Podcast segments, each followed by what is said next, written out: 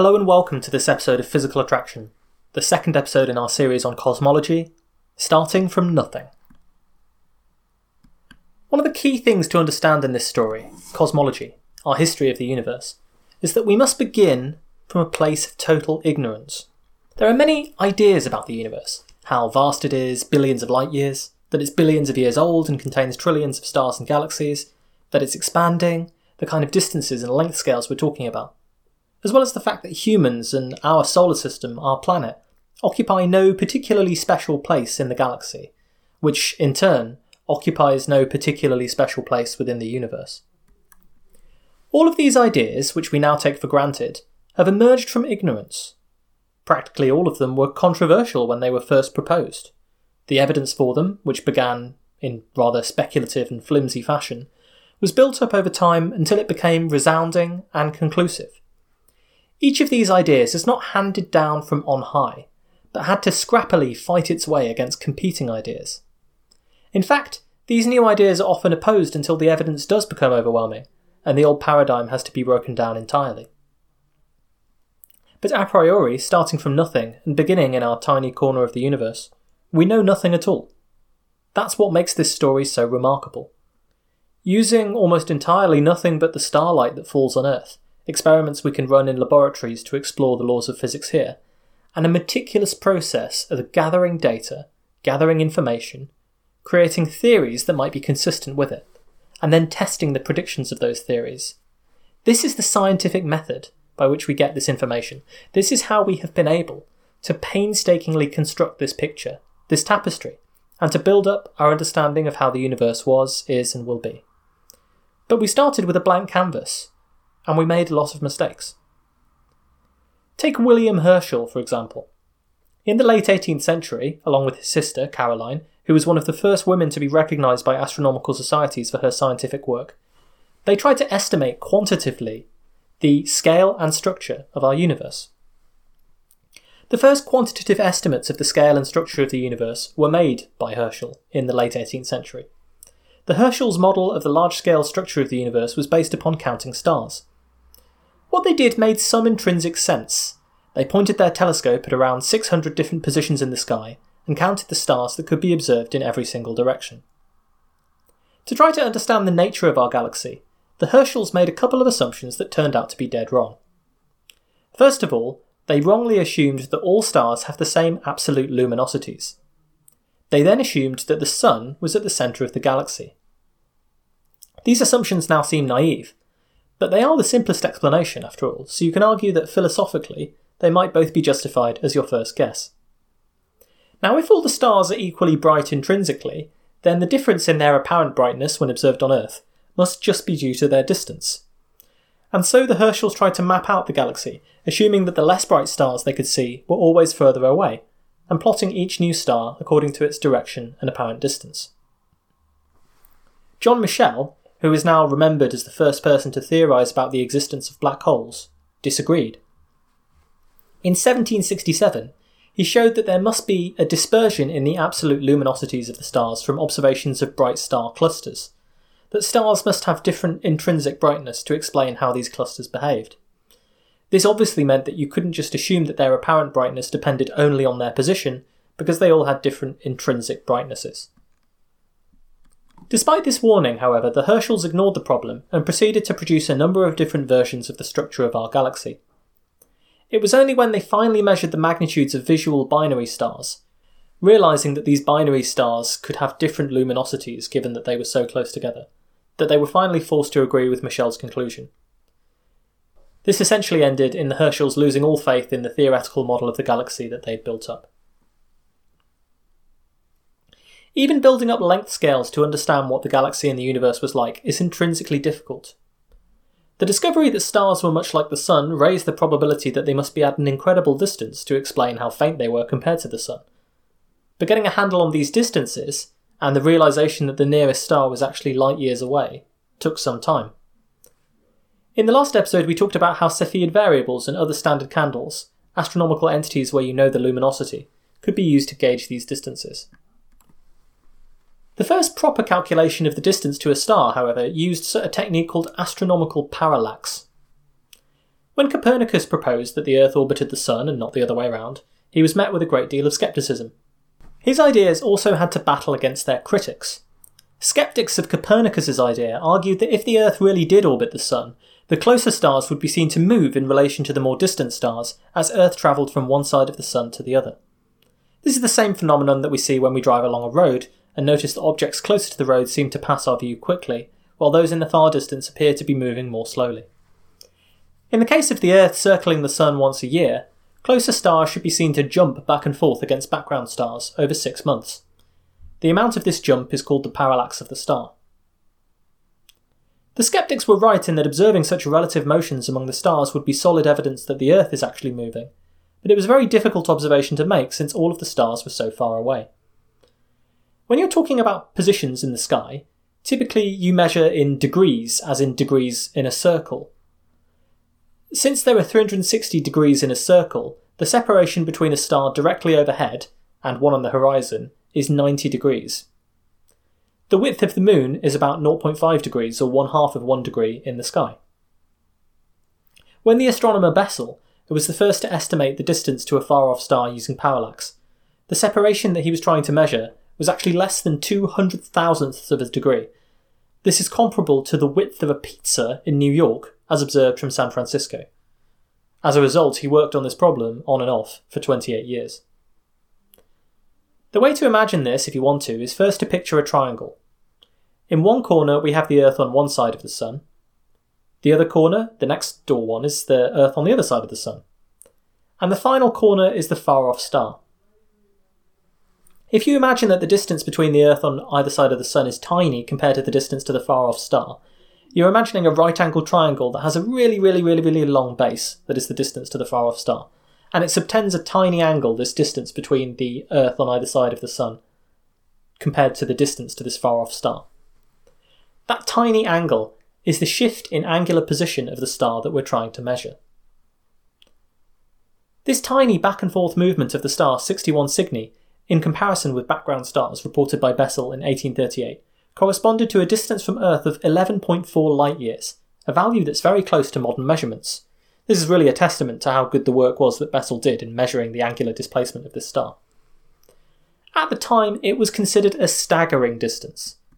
Since it was already known that it took light from the Sun about 8 minutes to travel the 93 million miles to Earth, the idea that it took like 11.4 years to travel to Earth suggested an almost incomprehensible distance. And that was one of the closest stars where you could actually use the parallax method at all. This process of parallax to estimate distances, by the way, gives rise to another one of our fancy units of measurement for astronomical distances. Back when parallax was being used to estimate distance almost entirely, it was essentially interchangeable when you were talking about the angular separation of stars in parallax and their distance from Earth. For frankly daft reasons, 1 60th of a degree is called an arc minute, and 1 60th of an arc minute is called an arc second. So 1 divided by 3600 of a degree is an arc second. If a star's parallax is a single arc second, so we're saying that the apparent shift in its position is just 1 over 3600 of a degree, then we're saying that it's 1 parsec away from us. Yes, that's right, George Lucas doesn't indeed know his astronomy properly. The parsec is a unit of distance, equivalent to about 3.2 light years, and for these archaic reasons, it's still used today, although we'll often talk about kiloparsecs or gigaparsecs as the distances to stars and galaxies. We described in the last episode how astronomers conclusively proved that the stars were other suns just like our sun. Another truth about the universe that we all take for granted, the fact that the universe is made up of billions of galaxies, which are gravitationally bound clusters of stars and gas. Well, this is another fact that also had to emerge from the fog of our ignorance about how the universe is constructed and the confusion that arises from trying to infer what these objects in space that we can see through our telescopes really are. Nowadays, the term nebula has a specific meaning and refers to a particular kind of object. But in previous centuries, it simply referred to any object that appeared to be diffuse and spread out, something that was emitting light in space, but it wasn't a point star. Any sort of cloud of light in the heavens, if you like. Ptolemy, the astronomer in 150 AD, noted that five so called stars appeared to actually be nebulous clouds. In the 1600s, the Orion Nebula was first observed, and the Herschels, Caroline and William, helped to expand the list of nebulae that had been discovered to over 500 by the 1800s. But what those early astronomers didn't realise was that these nebulae were not all the same kind of object. Some of them, like the Orion Nebula, are what we now refer to as true nebulae, which are vast interstellar clouds of dust and gas. These kinds of nebulae can be formed when stars go supernova, and indeed, the Crab Nebula was formed by a supernova that was first observed by European and Chinese astronomers in 1054 AD. But other objects that used to be called nebulae were in fact totally different. The so called Andromeda Nebula was not a cloud of dust and gas, but instead an entire galaxy containing billions of stars. From Earth, both of these kinds of objects, the post supernovae remnants and the true galaxies, looked fairly similar. To the early telescopes that were available at the time, they were both just smudges of light in the sky. But the gradual discovery that some nebulae were clouds of dust and gas, while others were, in fact, entirely new galaxies just like the Milky Way, is another example of how our knowledge about the universe had to fight against preconceived notions that turned out to be incorrect, and how new theories had to painstakingly assemble evidence to overturn what had gone before. Now, here I have to give a lot of credit to the philosophers, specifically Immanuel Kant. I might disagree with his bizarre attempt to come up with a universal law for morality in the categorical imperative, which turns out meaning that we're apparently not allowed to lie to deceive murderers because deception is always bad. Despite his failure at solving the problem of human morality, he did totally call it on the true nature of the nebulae in the 1800s, long before any observations could conclusively prove anything either way. He said, quote, It is much more natural and reasonable to assume that a nebula is not a unique and solitary sun, but a system of numerous suns, which appear crowded, because of their distance, into a space so limited that their light, which would be imperceptible were each of them to be isolated, suffices, owing to their enormous numbers, to give a pale and uniform lustre.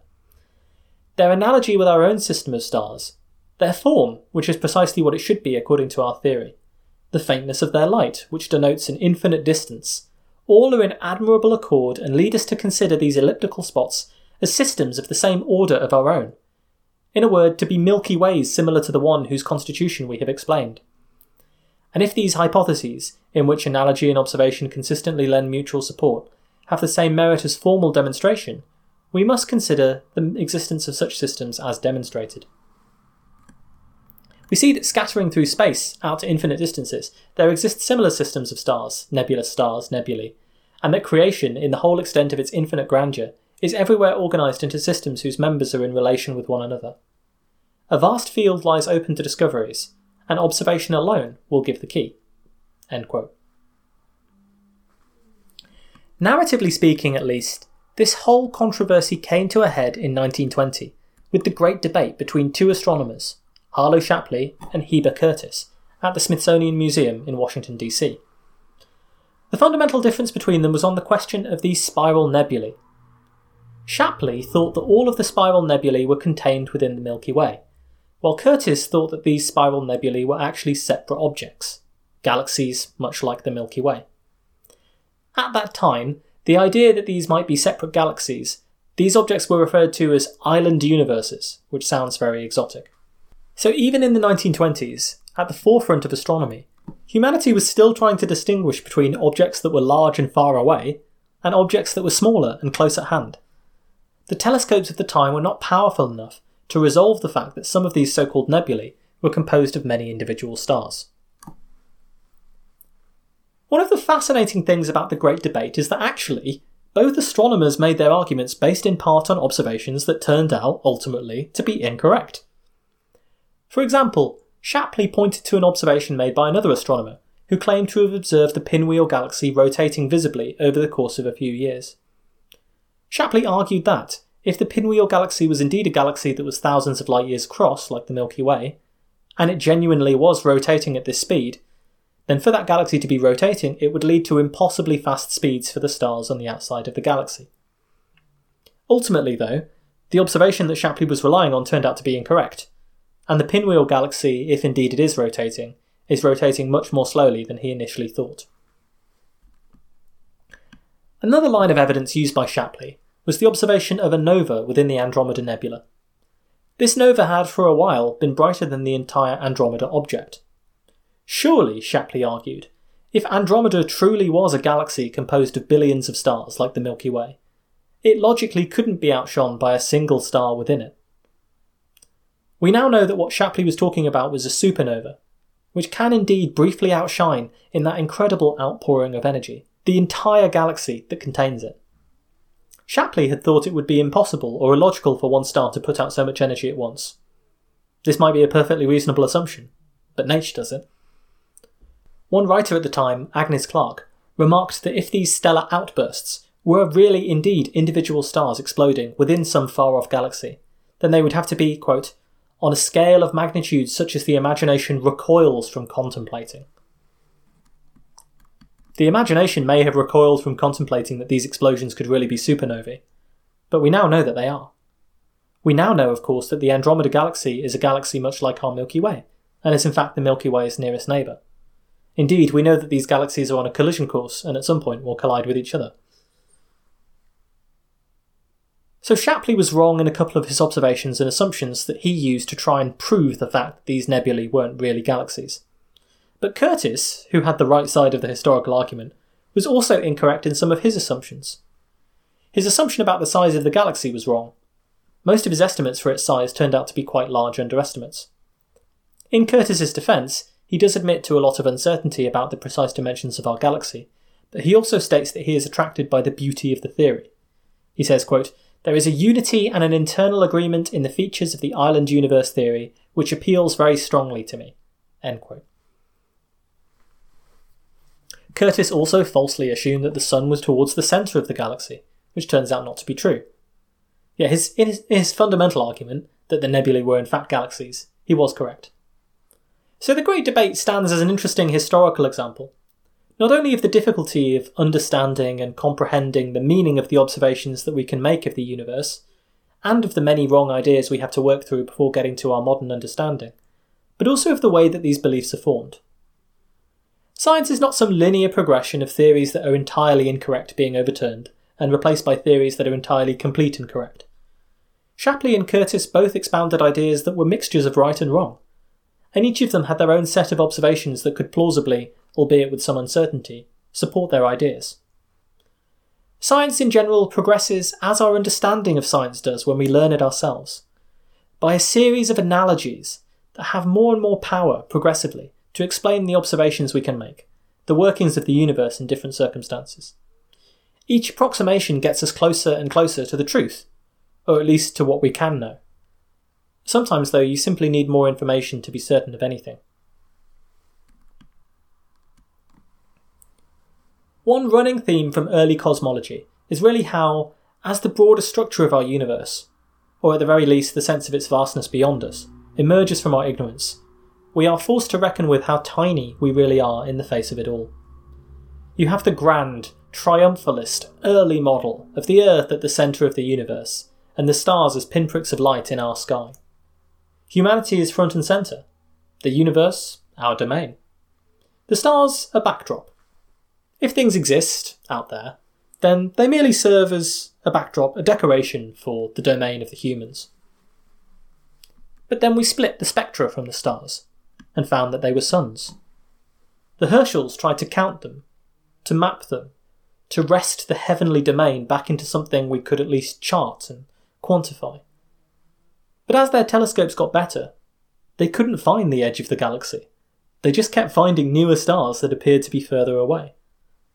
Herschel's attempt to produce a hand drawn map of the cosmos was always naive. Even when we discovered that the stars were other suns, and that the Earth orbited the Sun rather than being at the centre of it all. We still assumed, as Herschel did, that the Earth must at least be in the centre of the galaxy. Wrong again, as we now find that we're 27,000 light years from the centre. We went from adding up the ages in the Old Testament to estimate that the universe might be 6,000 years old, to discovering that it is in fact more like 13.7 billion years old. Suddenly, rather than our own lives and our own documented time representing a significant chunk of the history of the universe, we must contend with our lives as what they really are a fraction of a blink of an eye in the face of the age of humanity, and then of our planet, and then of our galaxy, and then of our universe. And then we found that some of these nebulae, just smudges to us then, were not objects in our galaxy, but they were whole, fully fledged galaxies, possibly larger than our own. And again, as our telescopes improved, our discoveries of these new galaxies continued unabated, endlessly, in all directions. Think of the age of discovery here. Within just a few decades, we go from a perfectly reasonable model of the universe being that our galaxy is the only one, containing everything that exists, which has eternally sat in space, to suddenly acknowledging thousands of galaxies, and the fact that the universe is expanding and changing all the time. In other words, the process of cosmology has been the gradual step by step revelation of just how small we are in the context of the universe. From being the heart and soul of the party, and we deluded ourselves the purpose for the whole thing, we have come to reckon with the fact that Earth, our home, is an insignificant speck in the middle of an unremarkable backwater of the cosmos. And yet, from our dot, we can see and understand so much of the whole. Next episode, we'll discuss how the early 1920s saw revolutions in theoretical cosmology, as well as observational cosmology, and Edwin Hubble's observations conclusively settling the Great Debate, as well as how he further combined the tools in the growing cosmologist's toolkit to prove that the universe was expanding.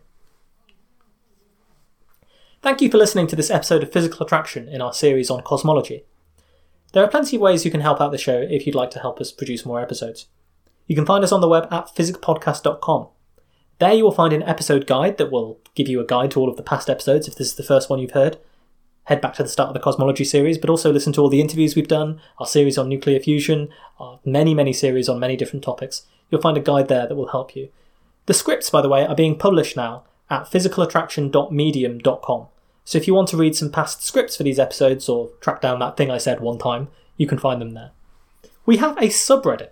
If you go to reddit.com slash r slash physics podcast, you'll be able to discuss the most recent episodes of the show with a very small burgeoning community that exists there.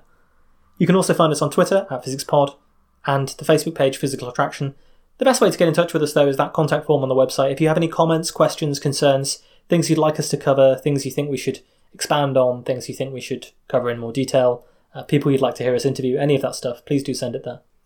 You can support the show in a number of ways. There's a PayPal link on the website physicspodcast.com which you can go and donate to for a one time donation. Or you can subscribe to the Patreon where you'll get early episodes and special bonus episodes that will only be released to people who are subscribed to the Patreon. And thank you very much to all of those of you who have done and have supported the show for many months now. I really, really appreciate it. If you want to support the show in a non financial way, you can review us on your podcast platform of choice. Uh, all of that stuff helps us get noticed in the algorithm and all that sort of thing. And you can tell other people who might be interested to listen to the show. Um, particularly for these uh, series on physics, if you happen to be a teacher or someone who is involved in teaching, I don't know, maybe people will find this useful as uh, some extra background material if you're covering this kind of thing for a school class. Um, I will try and keep it clean. Until next time, then, please do take care.